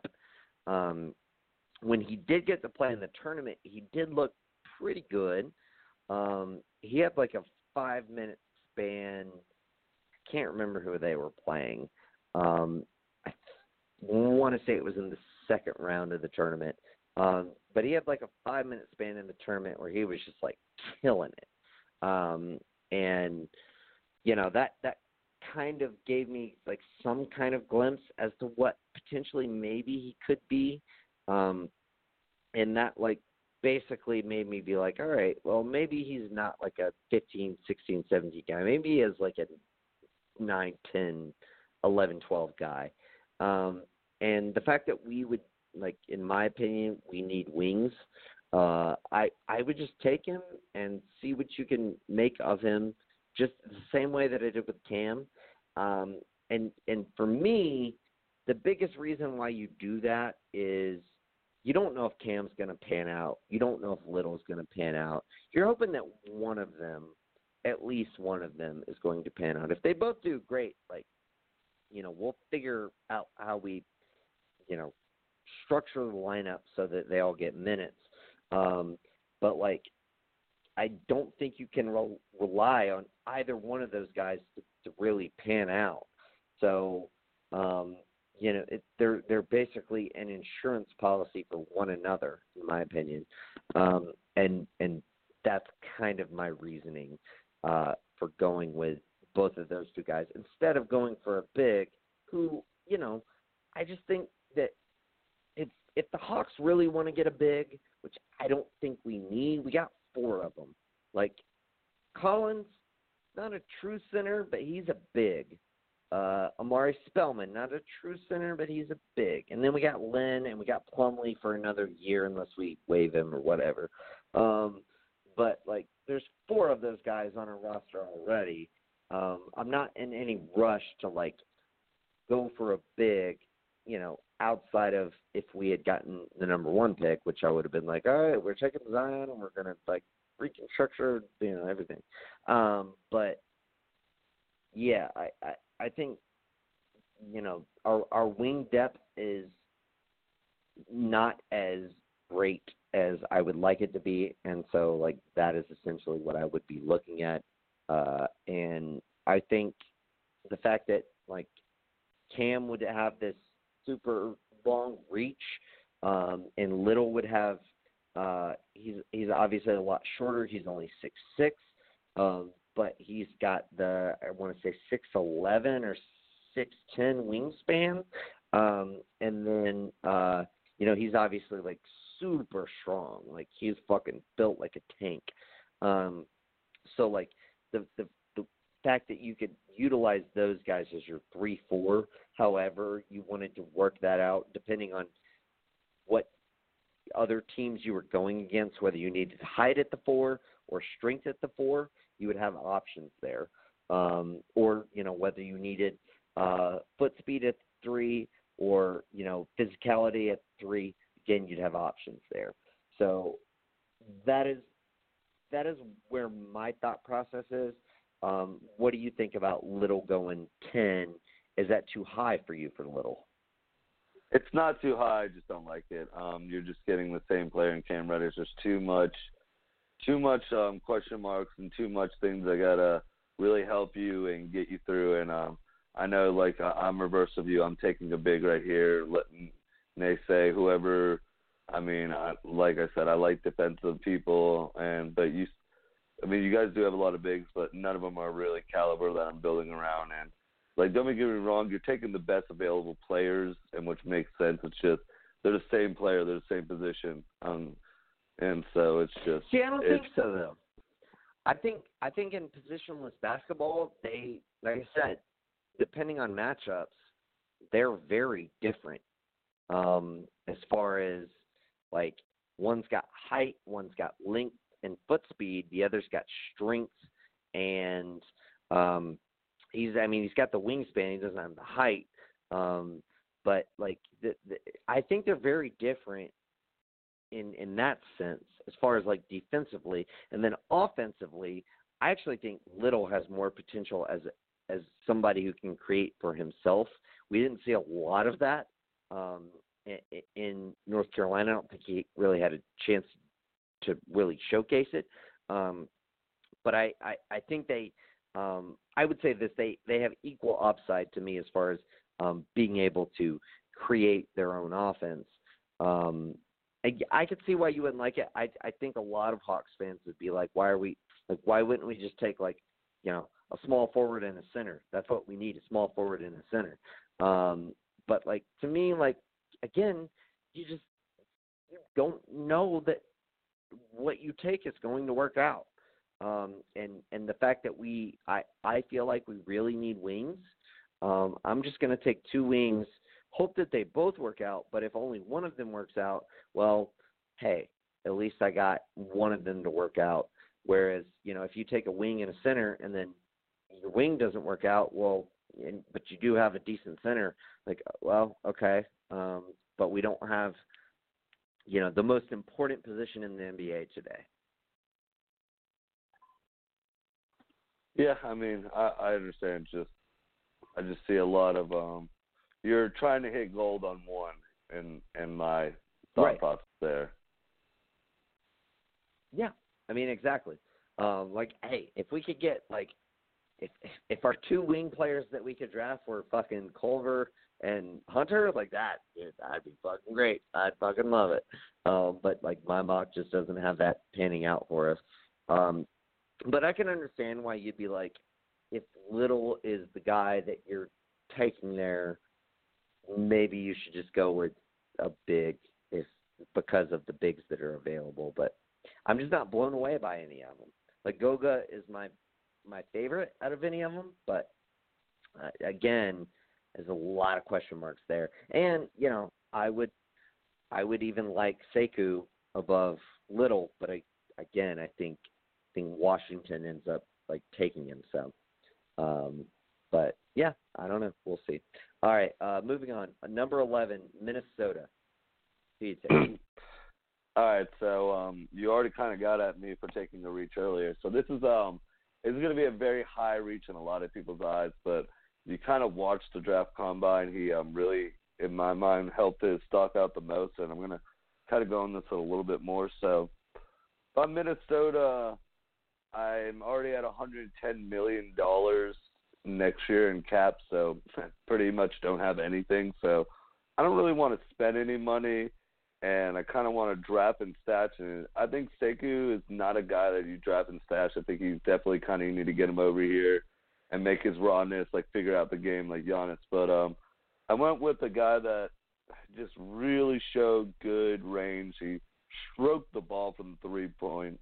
Um, definitely was the best one out of scrimmage, and then he stopped. He didn't compete in the second day because the team promised him, and that's uh Luka Samanic. I think I pronounced that Samanic. Samanic? Are you fucking? Yeah. You took Lucas Samanic at eleven? Yeah. I'm drafting stats, baby. I'm Minnesota. I'm at 110. He's dude. He's got a lot of that stroke, man. And him next to KAT later on, you know. Dude, you've already and- got Dario Saric. I know he plays right behind Sarge, man. I'm drafting and stashing this guy just like he kind of did with Sarge, and then when he's ready, he plays behind him. I mean, I need to save as much money as I can about Minnesota. I'm in cat nightmare almost. Not nightmare because there's a lot of other teams, but I'm already just stuck with this team that I have unless I want to start trading some people from it. So I just, you know, I I went with the guy that he if you keep him, if you draft him now and you just stash him away in a couple of, in a year or even a couple of years, once you get more free money, because after this next after the next following season, they they free up a lot of space, so you can bring him over. And I just I like him coming off the bench around Sarge and two good power forward shooters around him. I mean, dude, if you watched the combine, he had a good Oh, he was three great. point stroke. He was He was the biggest winner of the combine. So I just went with um I got don't get me wrong, I, I like Sekou, but I just don't feel like he's that type of player. He's so raw that he needs to just like Giannis, he needs to come instantly into the NBA and start figuring it out and, and really get good. But Luka, I feel like you can still keep him overseas. His shot's just gonna get better and more confident and then you bring him off the bench and now you're going Dario and him. It's just really good spreading power forwards for Karl-Anthony Towns, who I've obviously made a commitment to in the end. Dude, you're fucking crazy. Yeah. yeah like you mentioned it pre-show. You were like, I got some fucking hot takes. That's a fucking hot take. Like, I, I, I think that he is, um, he's definitely risen up the board. He's going to probably be, in my opinion, a early to mid twenties pick. So we'll say between twenty and twenty six. Um, uh, you know, after his combine performance because it was fantastic. He was absolutely, bar none, the biggest winner of the combine. Um, I think the only guy who maybe could hold a torch to that is Nicolas Claxton. Um, UGA baby, uh, but um, yeah, um, man, I whew, that's crazy. That is fucking insane to me. I, no, I, I, I could could not conceive of them doing that. But hey, like you know, you got your reasons. I mean, you laid them out pretty nice. Um, I I feel like if you were to do that, let let me just say this: if you were to do that, wouldn't you be shopping Dario Saric at that point though? Like, wouldn't you be trying to trade him for like a point guard? Not for another year. Like I said, I mean, I could go for for a year, have him stashed out, and then once I lose Teague's terrible contract off my books and and um Mhm. Dieng's um terrible contract off my books, That's two more years. year, but yeah. Now, but now I can kind of like you know I can now think about I could package Dario with another bad contract. It's I want to get him more like Yeah, his but you trade value spend- higher. So I want to Dario's an definitely make expiring- him start.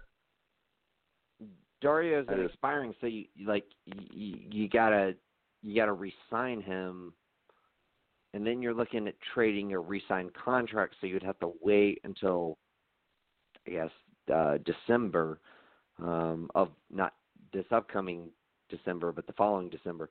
Um, I don't know. Like I, I think in in that case, I I would be looking at trading Dario, um, like to st- or at least put him on the market to see like what what caliber of you know backup point guard on some other team who could maybe be a starter on our team would um, that it, it could fetch. Um, but yeah, I mean it would be tough. I mean Dario is like really good. Um, I I still don't think he's been put in the best scenario for him. Um, whether it at, was in Philly or or now in Minnesota, which I think is even worse. Um, I think I think he's a better facilitator than he's been um, able to uh, to to really um, uh, show, um, and and I don't think he's as much as like this corner three shooter. I think he's more of um, uh, the post off the dribble, um, score the paint kind of guy. Um, and uh, yeah, I don't know. Um, Interestingly enough, though, I also have a power forward going here, um, despite them really needing a point guard. Uh, because Brandon Clarke fell this far for me, um, to me, it's just like you have to go Brandon Clarke. Um, if you compare Brandon Clarke, who like the biggest hang up with him is, well, he can't shoot. Well, you know what? I've got a fucking center who shoots over 40% from three. So I'm not that worried about him not being able to shoot. Um, yeah, let me pair those two guys up. And the fact that Brandon Clarke plays like elite fucking defense and can like rotate um, and is uber fucking athletic. Uh, yeah, let me let, let me let me get that uh, to go alongside with KAT and see where we get there. Um, I see, and that's the thing. Like, it, because if he fell to them, I think you obviously take him because of the fit. Um, and then, like, I totally think like you um, try to look for what you can get for Saric. I, I, at this point, I don't expect it to be nearly as much as it would have been going into you know last season because um, he played great for you know uh, Philly throughout the year. He didn't play great in the playoffs, but he played great throughout the year. Um, but he like once he got traded to Minnesota, he just he just kind of disappeared, honestly. Um, but maybe you could get some kind of value for him, um, some kind of uh, like honestly, again, what you really want is like some kind of point guard who can maybe be like of some kind of promise.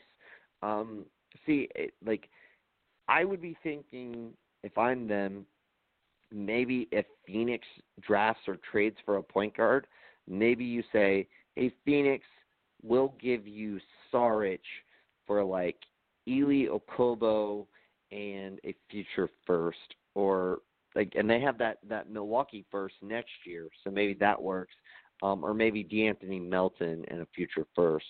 Um like some like look for some kind of trade like that where you could at least have somebody who you could like watch behind Teague um in his final year and like just kind of see what you can get out of them. Um maybe it's nothing but like you know i don't like if i'm taking a power forward i don't necessarily want to extend Saric anyway. Um so yeah especially with my cap space situation with Wiggins and Towns, um, especially Wiggins.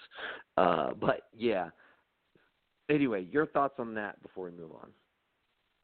Don't no, you yeah, think Clarke would be like an amazing fucking fit with Towns? Like it'd be no, no. great, if you right? didn't pick, if you didn't pick Clarke right there, I was gonna be mad. No, trust me.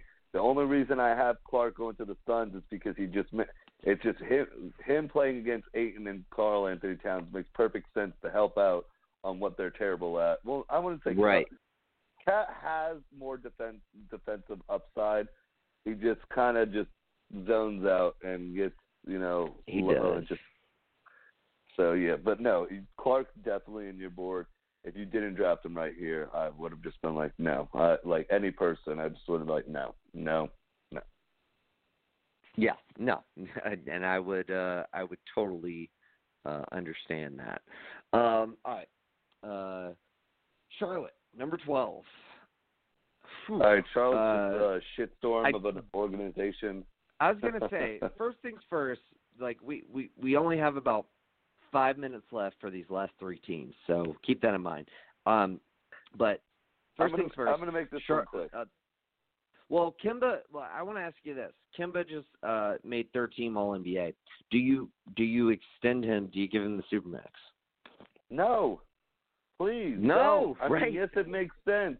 It makes sense that you know you want to do it to your guy and all that, but no, now you can do nothing to to build around him. Like literally nothing to build around him. So now we're just stuck in this Hornets limbo where they love to be at, and it's just like we're just a mediocre team, but we're not mediocre where we can almost slip into the playoffs. We'll just always be in this nine to thirteen range in in the lottery the draft. absolute Not, worst range. Just I think they need to let Kemba go. And for my pick, um, there's just nothing, you know, that you know now that uh, my team in my mind, Kemba's gone. So I just went with the guy that just maybe has the most possible raw upside, and that's uh, Sekou um, Doumbouya. Just because I feel like you know, what do you have to lose now, Charlotte? I mean, you might have a very athletic, you know, with him and Miles playing next to each other, and True. you know Malik Monk, and it's just like you're just going in a. You finally decided to go complete full rebuild and let Kemba walk. So I went with you know just a guy that very big question mark. There's no one out there right now. Yeah, you could go Little for me. You go Romeo Langford or Kevin Porter, but I just think like right now, if I'm Hornets, I want to go complete rebuild, and I think you know, uh, Sekou just it's just a lot of question marks, but a lot of like, ooh, wow, if I can just get him over here and really just put him around some talent, what can we get out of him? Yeah. Yeah, no, I mean, I think if he falls that far, he's definitely who I would take there. Um, because he's already off my board.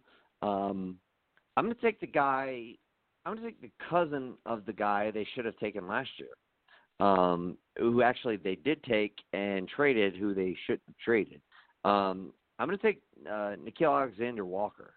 Um, and this is this is a huge um, reach for most people. Um, I think he's ranked around 20 for most uh, most boards. I have him ranked higher than most. I think I have him at 14. Um, but like for me, he is six five. Uh, obviously, he is um, Shai Gilgeous Alexander's cousin. Um, dude, he's six five. He is a playmaker, a creator. He can get his own shot. Um, he kind of fits all a, a lot of similar boxes to Shai. He's less of a point guard, more of a shooting guard, but I think you could craft him into a point guard. Um, and him being six five, he could potentially work next to Malik Monk, who is six foot three. Um, so you could play those two guys together in the backcourt with Bridges um, at your three or your four position, depending on um, how you fill out that roster.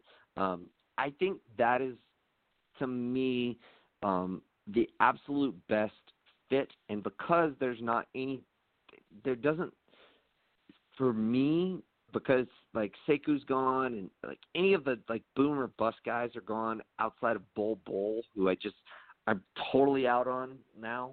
Um, I don't I don't think there's necessarily like a better guy for them to pick um, at, at this current position. I just think he would be great for them. I think they should have taken Shai last year um, because I think um, Shai a backcourt of Shai and um, uh, um, uh, what's his name uh, would have would have fit so fucking great. Um, and you know, like don't make the same mistake twice. Take the the super oversized guy who can run your point and just roll with it since you have such an undersized shooting guard. Um, and you know, like I, I I think that makes a lot of fucking sense. Um, but yeah, I I would like to see them do that. I don't think they will. I don't think he's high enough on most people's boards um, for them to do that. But I am really high on him. I really fucking like his game, dude. He played so fucking good at Virginia Tech, um, and I don't think he gets enough credit. I don't think he gets enough praise, um, and I don't think he, he, he I don't think Shai got enough praise. You know, you and I had the debate last year. Um, like I said, Shai would be the second best point guard of that draft. I think you took Sexton, um, and I I think you can make an argument for either one, but I would definitely like feel like like Shai um, has has the better future going forward. Um, and part of that is you know the the team that he's on and, and the surroundings and everything. But um, but yeah, I, I I think Shai is going to be really good. I think Nickeil Alexander Walker could be equally as good. Um, so if I'm Charlotte and I'm not going to keep Kemba, that's the guy I'm taking because again, I just think he pairs very well with what you got, and I don't think there's necessarily a better option. Um, certainly not a better option that pairs well with what you got. Um, so yeah. Uh, anyway, Miami Heat number thirteen. Who you got? I'm just gonna make these two quick because they're just not really that big of a deal in my mind. Just um, sure. kind of went with he. I just go with Kevin Porter. Um, it really came down to him or Romeo Langford right here. I could go with Nick. I got Xander, but I just feel like I just go Kevin Porter. And then Celtics. I feel like there's a person that just fell into Danny's lap who really likes these long, crazy, uh, like power forward, small forward kind of guys, and I went Nassir Little. Just uh, I feel like he just has Danny Ainge written all over him if he falls to 14, there's no reason not to take him here. Yeah, no, I mean I totally agree with you. I think that makes a lot of sense. I also have Kevin Porter Jr. going to Miami on my board. Um, kind of funny how he like we have so many different picks, but both he both ended up uh, for us there. Um, but yeah, like I, I I think he makes a lot of sense. He's got a lot of upside, but he's got a lot of bust potential. Um, uh, his free throw shooting, absolutely, I find concerning. He shot like 57% from the line or something like that um, but from the, for the season, uh, and that is super concerning. Um, but he actually shot like a reasonable clip from three, which is just weird.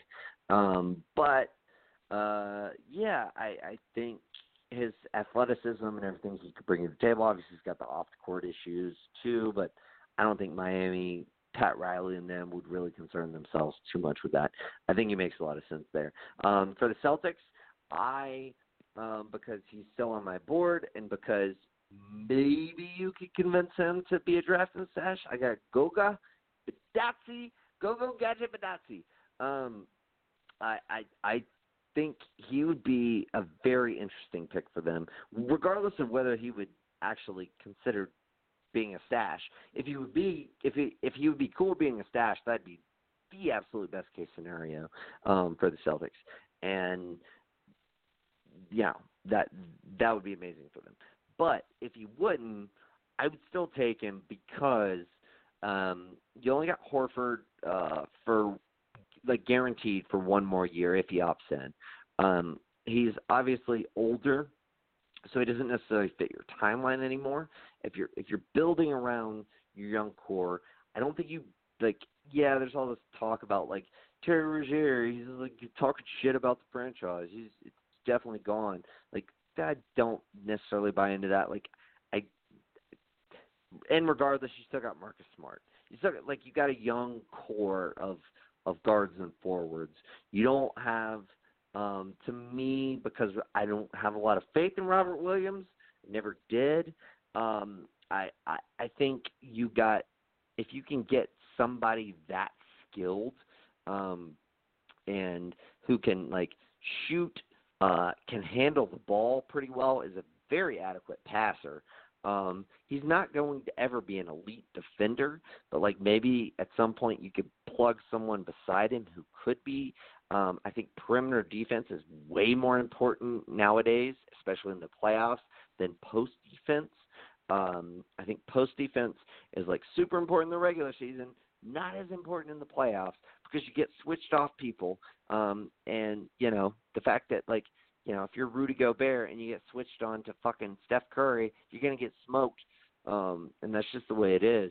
Um, you know if you're if you're Goga Bitadze, uh, you know, the fact that maybe you're not the best post defender, I don't think means as much in in the long run, um, in the near future. Um, so I don't know. I think that would be a great pick. Honestly, I wouldn't even be mad if my Hawks took him at ten. Um, I really like this guy. He's he's uh, I think he's up. He's the number one true center on my board right now, um, and I think I have to really go back and take a look at it. I've I've been struggling with how I'm going to rank these guys for ne- my next big board, but he's like in between like 11 to like 13, like right in that pocket. Um, so like if he's available for the Celtics, I would take him and try to convince him to draft and stash. What are your thoughts there? Oh, I absolutely hate it. I hate to tell you that so much. Um, I wish you would have taken him at ten, so Nassir Little would fall. Um, I'm not a person that's. I don't want a big center from international. I just don't think they've ever panned out. Like, but there's there's a, right now there, it's very hard to say. But I just for, for your board, I'd rather go with a PJ Washington here. Um, if we got to go, you know, he's he's he might not have as the bigger ceiling. All right, or Mr. Kentucky, slow your roll. or You're gonna take him or or or if I had to go with the center that I could maybe not draft and stash, just injured. I'd take Jontay Porter too. Um, I just I'm not big on Gogo. I just I need to watch him a lot more. I need to see him Wow, play. Jontay I've Porter seen has a two lot- ACL tears. Keep in mind, I still I have know. Jaxson Hayes available. I you know, just but- take okay. Jaxson Hayes. Oh, I, I forgot you had Jaxson. I'm just one of those guys that I really need to see bigs from Europe play against like big size athletes from the United States that are faster and all that. It comes to a very disadvantage when you come over and you're big. You know, smaller guards can do it a lot easier. And it's just it's. I just I'm not. I I just I really need to see him play more, and I'm I'm not one of those Right, guys. you don't like, I that's it. I, okay. I think I'd rather have him at 20. I'd rather, if I could get him at 20, I would take him at 20. That's where I'm also at, too. I feel like he would fall to 20 somehow. I don't think he'll be this rate. available at 20. Yeah, I don't like it. I don't, I don't like know. I don't even know if he'll be available at 14, man. He's rising up a lot of boards very quickly. And when we see guys do that, they usually are not available at 20. Um, but, you know, hey, uh, uh, uh, I mean, Huerter did that too, and he went at 19, so maybe. Um, there was someone who did that the year before, too. Oh, uh, the fuck, dude, of course, was Donovan Mitchell. Um, uh, and he ended up going at 13. So, like, um, I don't know. It's just hit or miss with those guys who like just jump up boards. You know, um, I, it, I, I think you just never know. Um, but no, I mean, I feel you. I, like you're expressing some of the same concerns I have with taking regardless. Like, well, I don't want to take it big in general, um, but like, I don't know. Out of all the bigs, I think he has the most upside. I really do. Um, just the the fact that he um and I guess to me because I'm kind of like buying into that Travis Schlenk logic. I want guys who can dribble, pass, and shoot. Like this kid can dribble, pass, and shoot at at you know six eleven, um, and, and you know with the what whatever wingspan. I think it's like seven two or whatever. Um, but uh, you know he's the only center in this in this uh this draft who can dribble, pass, and shoot, other than Bol Bol, who can't re- actually can't really pass, uh, can dribble and shoot, um, but can't do shit on defense, and is just yeah has the foot injury, and God, I like. Let's not end this just talking shit about Bol Bol. A lot of my my fellow Hawks fans really like him, so I don't I don't feel like I should do that. Um, but uh, regardless, um, any any final thoughts before we wrap it up here, Luke? No, I just I think it's going to be a very interesting draft. Um, I see a lot of movement going on everywhere. It's not even in the top ten. I feel like even some teams trying to just trade their picks and being like, "I'm going to add this pick to this terrible contract. Please get it off my books." I just this one's like I said, it's just me and you differ big time. Everyone's going to differ. It's right after you've hit your your t- your top three players. It's just it really comes on preference and and who you like and I don't feel like there's a lot of scouts that are out there like seeing eye to eye and and all that even like on the same team like working as scouts and all that I just feel like it's all over the place for a lot of teams and I feel like there's going to be this draft might have a lot of movement on the night of or right after a lot of the people got traded from their respective drafted teams. Yeah, I mean that's that's gonna be the way it goes, man. Because after three, it's a fucking shit show. Like it, it, everything's up in the air. And then also you have all the Anthony Davis trade rumors. Um, there's going to be the Bradley Beal trade rumors. Um, so yeah, I mean, it's it's going to be so much fun to watch, and what a time to be alive, to be an NBA fan. It, it's going to be great. Um, but hey, uh, fun show. Thanks as always, Luke, for joining uh, me for uh, you know our uh, mock drafts. Uh, always enjoy it. Uh, thanks, man, and uh, look forward to having you back soon. Yeah, thanks for having me, man. Peace out. Peace, brother. All right, y'all. Be sure to uh, check out. Uh, we got a few more things coming down the pipe. We got next week. We're going to do our uh, uh, finale awards for the season. We've had a lot of those uh, uh, all team NBAs uh, lists drop this week, so we're going to be breaking down the hours as far as uh, those and our and our MVP votes and all those other things. Uh, and then also Geek Vibes Live uh, this weekend, so be sure to check that out as well. I know we're going to be breaking down that Once Upon a Time in Hollywood trailer, so uh, be sure to check into that. Until then, peace.